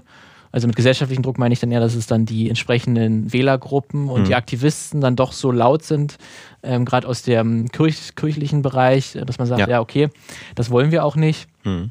Und dann der politische Druck dazu kommt, dass wir das einfach selbst machen, weil wir können das ja dann, sobald sich das der Wind gedreht hat, wenn der Wind aus der anderen Richtung kommt, dann können wir das einfach fallen lassen und Ja. dann ist wieder alles gut, weil politisch dauert das natürlich wesentlich länger. Ja, da sind wir wieder bei, da sind wir wieder bei The Dark Knight und dieser Geschichte mit dem, mit der Überwachung auch so ein bisschen.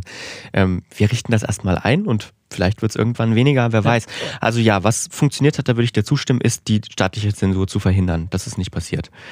Daraus hat sich auch, und das könnte man vielleicht auch auf die Pro-Seite stellen, ein funktionierendes System, ein ganz gut funktionierendes System entwickelt, nämlich ähm, diese Empfehlungen, die es gibt. Bei uns gibt es ja das ähnliche System mit der FSK, freiwillige Selbstkontrolle, äh, ist ja auch freiwillig. Und ähm, es verbietet jetzt keinen Film, dieses System. Also Zensur findet nicht statt. Das würde ich auch jedes Mal hier im Land unterschreiben. Trotzdem äh, ist es natürlich, ist es natürlich schwierig, weil man eben, man, man spürt nämlich diesen Einfluss zum Beispiel dieser kirchlichen Gruppen, dieser, äh, dieser kirchlichen, ja, Lauten, sage ich mal. Du hast Gruppen. denen ja dann mal eine Zeit lang wahnsinnig recht gegeben und, Ja. und, und, und die unterstützt und gesagt, Ja, was, was sie sagen, ist richtig Ja. und wichtig. Genau. Und ich kann es vielleicht auch ein Stück weit verstehen, was beispielsweise die, die Darstellung von Gewalt angeht. Ne? Wie gesagt, wir müssen uns in eine Zeit zurückversetzen, gerade auch in den 20ern, da konnte jeder ins Kino gehen, egal welchen Alters. Es gab keine, es gab keine Einschränkungen. Ne?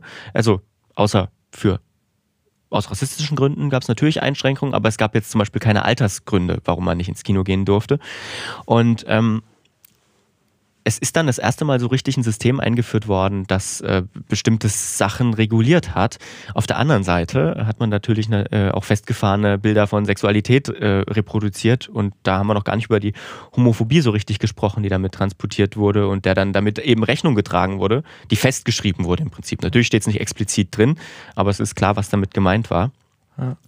Und ähm, es ist auch noch so ein bisschen ein anderer Beweis für das, was wir, äh, was wir eigentlich in dem ganzen ersten Teil schon äh, genug dargelegt haben. Ähm, Brüderie verkauft sich einfach unglaublich gut. Also diese, ähm, diese Code-Ära-Filme, die war einfach, äh, die waren ultra erfolgreich, also viele. Diese Hollywood ist zu dieser Zeit ja nicht nur aufgestiegen, äh, sondern immer weiter gewachsen und zum, zu der ja, weiß ich nicht, Film, also der kulturellen Institution eigentlich herangewachsen. Weltweit auch, ne? Weltweit, also ja. auch ein riesiges Orientierungspunkt Ding, halt ja, auch, ne? hat, hat das Bild von Amerika in, in, äh, in, in der ganzen Welt komplett geprägt. Ne? Ja, und siehst du halt, wenn du halt äh, einen Film halt direkt an, an die weiße Mittel- und Oberschicht richtest, wie pro, ja. pro, profitabel sowas sein kann. Ja, ja, ja ganz genau. Was mal war. Manch, also es festigt äh, am Ende natürlich die herrschende ja. Rolle. Also es ist ne? dann Filme männlich, von, weiß, von, der, von der Mehrheitsgesellschaft für die Mehrheitsgesellschaft. Männlich, weiß und christlich. Ja. Top. ja. So entsteht das stru strukturell. Ja. ähm, ja ja, war sehr spannend, sich da reinzulesen tatsächlich, ähm, weil ich kannte es tatsächlich vorher nicht, bevor du gesagt hast, das gab's. ähm, also man hat natürlich, man kennt natürlich Filme aus dieser Zeit. Ähm, ja, die, die, die große Frage, die ich mir stelle, wie kann es denn heute funktionieren? Also wie kann man, wie kann man denn heute äh, auf der einen Seite natürlich Rechnung tragen, dass man, dass man aufpasst, dass es nicht, äh, nicht zu krasse Sachen gezeigt werden, sage ich mal. Und auf der anderen Seite natürlich auch nicht so, also konservative Bilder so die Oberhand gewinnen vielleicht. Ich weiß es nicht. Also ich find, bin ein großer Fan von diesem äh, Content, ähm, war, also diese, von diesen Content-Warnungen, die es ja im Videospielbereich beispielsweise gibt, die auch freiwillig auch von bestimmten Gruppen jetzt bei Twitter zum Beispiel oder im Netz ähm, produziert werden, dass man eben vor etwas vor äh, einem Film zum Beispiel oder vor einem Videospiel dann sagt, der enthält so. Language, also, ne, also Beleidigung und so weiter. Vulgäre der, Sprache. Ja, vulgäre Sprache, ähm, weiß ich nicht, ähm, Vergewaltigungen, ja, Depression. Suizid, Depression. Also ja. das, was thematisiert wird, steht, ohne jetzt inhaltlich zu spoilern, steht vorne drauf, damit jede und jeder für sich selber entscheiden kann. Und das sind ja dann letzt, letztlich nur ein paar Sekunden, bevor der Film startet. Oder ja. halt, bevor man überhaupt den Film geht, dass es auf dem Plakat oder auf dem Ticket oder irgendwie nochmal gesagt wird, steht und dass man einem klar ist, wenn man auf diese Themen, warum, aus, aus welchen Gründen auch immer, ähm, nicht konfrontiert werden möchte in dem Moment, ist es ja vollkommen okay und verständlich. Warum das denn noch nicht, nicht so durchgesetzt hat und warum immer noch so über Triggerwarnung heißt es ja dann, dann ja. häufig im Internet, wenn sich darüber lustig gemacht wird, ja. ähm, warum das dieser einfache Schritt nicht, nicht gegangen wird. Das verstehe ich. Und ich, wir hatten jetzt auch schon im Vorfeld dieser Aufnahme doch darüber gesprochen, da ist mir dann auch direkt das Beispiel Midsommar eingefallen, der Horrorfilm aus dem letzten Jahr, der wirklich, wo ich schon mehrmals gelesen habe, dass Leute in diesem Film, weil er am Anfang Suizid thematisiert, sehr, sehr eindeutig und heftig und emotional sehr sehr, sehr schwer dich, dich treffen, dich trifft, egal ob du mit dem Thema jetzt schon Erfahrung gemacht hast oder nicht. Aber das ist da, da wo ich, ich absolut verstehen kann, da muss es eigentlich eine Warnung davor geben. Weil wenn du mit dem Thema das nicht gerade deine Probleme hast, das, das trifft dich da aus dem Nichts. Mhm. Ähm, und das kommt dann auch erst dann, weil der, der Trailer dir das überhaupt nicht mitteilt. Weil der, weil der Film wirklich die ersten 10, 15 Minuten ein ganz anderes Setting hat als dann die späteren zwei Stunden. Ja. Und das ist sowas, war, warum gibt es das nicht? Ja. Komisch, ne? Es, es nimmt ja auch nichts von dem es nimmt ja nichts weg, ne? Wenn der einfach nur am Anfang steht, Vorsicht hier, ähm, geht es um das Thema Suizid auch. Ja. Okay, äh, da würde uns an dieser Stelle würde uns mal eure Meinung interessieren. ja, wie steht ihr denn zum um, Thema Konservatismus und auch Contentwarnung. Contentwarnung, ja. Ähm, und welche Beispiele kennt ihr vielleicht noch, wo euch das auch vielleicht auch äh, geärgert hat, warum denn dieser Film auf einmal dieses konservative Klischee wieder benutzt oder wo ihr vielleicht dann erst nach Jahren gemerkt habt, ah, dieser Lieblings, mein Lieblingsfilm, der, warum steht der das eigentlich so da, wenn ich da genauer drüber nachdenke? Warum ist das denn so? Mhm. Nur auch, da gibt es auch so viele Beispiele, wie gesagt, äh, man kann sagen, eigentlich das, glaube ich, das, das, das normale Hollywood-Blockbuster-Kino ist schon sehr, sehr konservativ. Mhm. Deswegen, da gibt es sicherlich noch wesentlich mehr Beispiele, auch die, die wir genannt haben. Wenn ihr dazu auch Gedanken dazu habt, ob ihr noch Beispiele, ähm, die euch auch da konkret einfallen zu konservativen Weltbildern, dann schreibt uns die auf jeden Fall gerne in den Kommentaren. Wir haben da sicherlich nur an der Oberfläche trotzdem gekratzt. Deswegen wir würden auch gerne hören, was eure Gedanken dazu sind. Genau, schreibt uns bei, bei Twitter zum Beispiel oder auf filmmagazin.audio. Redesignte Website übrigens jetzt mhm, mittlerweile. hat sich Lukas richtig reingesteckt. Da könnt ihr ihn auch mal für loben. Sieht ja. sehr gut aus, Lukas. Vielen Dank. Ähm, genau, schreibt uns da in die Kommentare. Und ähm, vielleicht noch mal ganz kurz, weil wir jetzt äh, nur über amerikanische Filme gesprochen haben und das jetzt so ein bisschen so die beiden, die beiden deutschen Jungs äh, äh lachen über die konservativen Amerikaner und so. Nein, das soll es natürlich nicht sein. Wir haben uns jetzt äh, äh, bewusst mit, dem, mit der amerikanischen Seite, weil die uns natürlich sehr geprägt hat und auch immer noch prägt, weil ein Großteil oder mal, ein erfolgreicher, ein sehr erfolgreicher Teil des Filmmarktes eben amerikanisch ist, wollten wir uns das mal anschauen. Ähm, wir planen aber in Zukunft auch uns nochmal ähm, mit ja, den deutschen Film äh, zu beschäftigen und dann vielleicht auch mal unter dem Gesichtspunkt, wie viel Nazi- Nazi-Ideologie steckt eigentlich Was? noch im deutschen Konservativis Äh, Nazis, äh, sind Nazis in. Deutschland? Nee. Also komm, ist das nicht, das Thema ist doch durch. Genau, also wir widmen dem auf jeden Fall nochmal später Mhm. Auf jeden eine Fall. Folge. War schön, ähm, war sehr interessant und äh, Martin, ich danke dir. Ja. Ich gehe jetzt zurück in, zu meiner Familie. Die Ja. Frau hat gerade schon Den, den Kuchen. Den, den Kuchen. Das Abendessen ist auch bestimmt schon dabei zu machen. Deswegen, ich, der, hab ich habe jetzt versorgt, sozusagen. Ich kann jetzt zurückkommen, ich habe die Arbeit erledigt. Ich gehe jetzt ins Einfamilienhaus. Ich gehe jetzt zurück in meine linke Kommune, Ja. im besetzten Haus, in dem wir wohnen. Traumtänzer. Im Dach. Traumtänzer. Ja, ja, ja. Tschüss.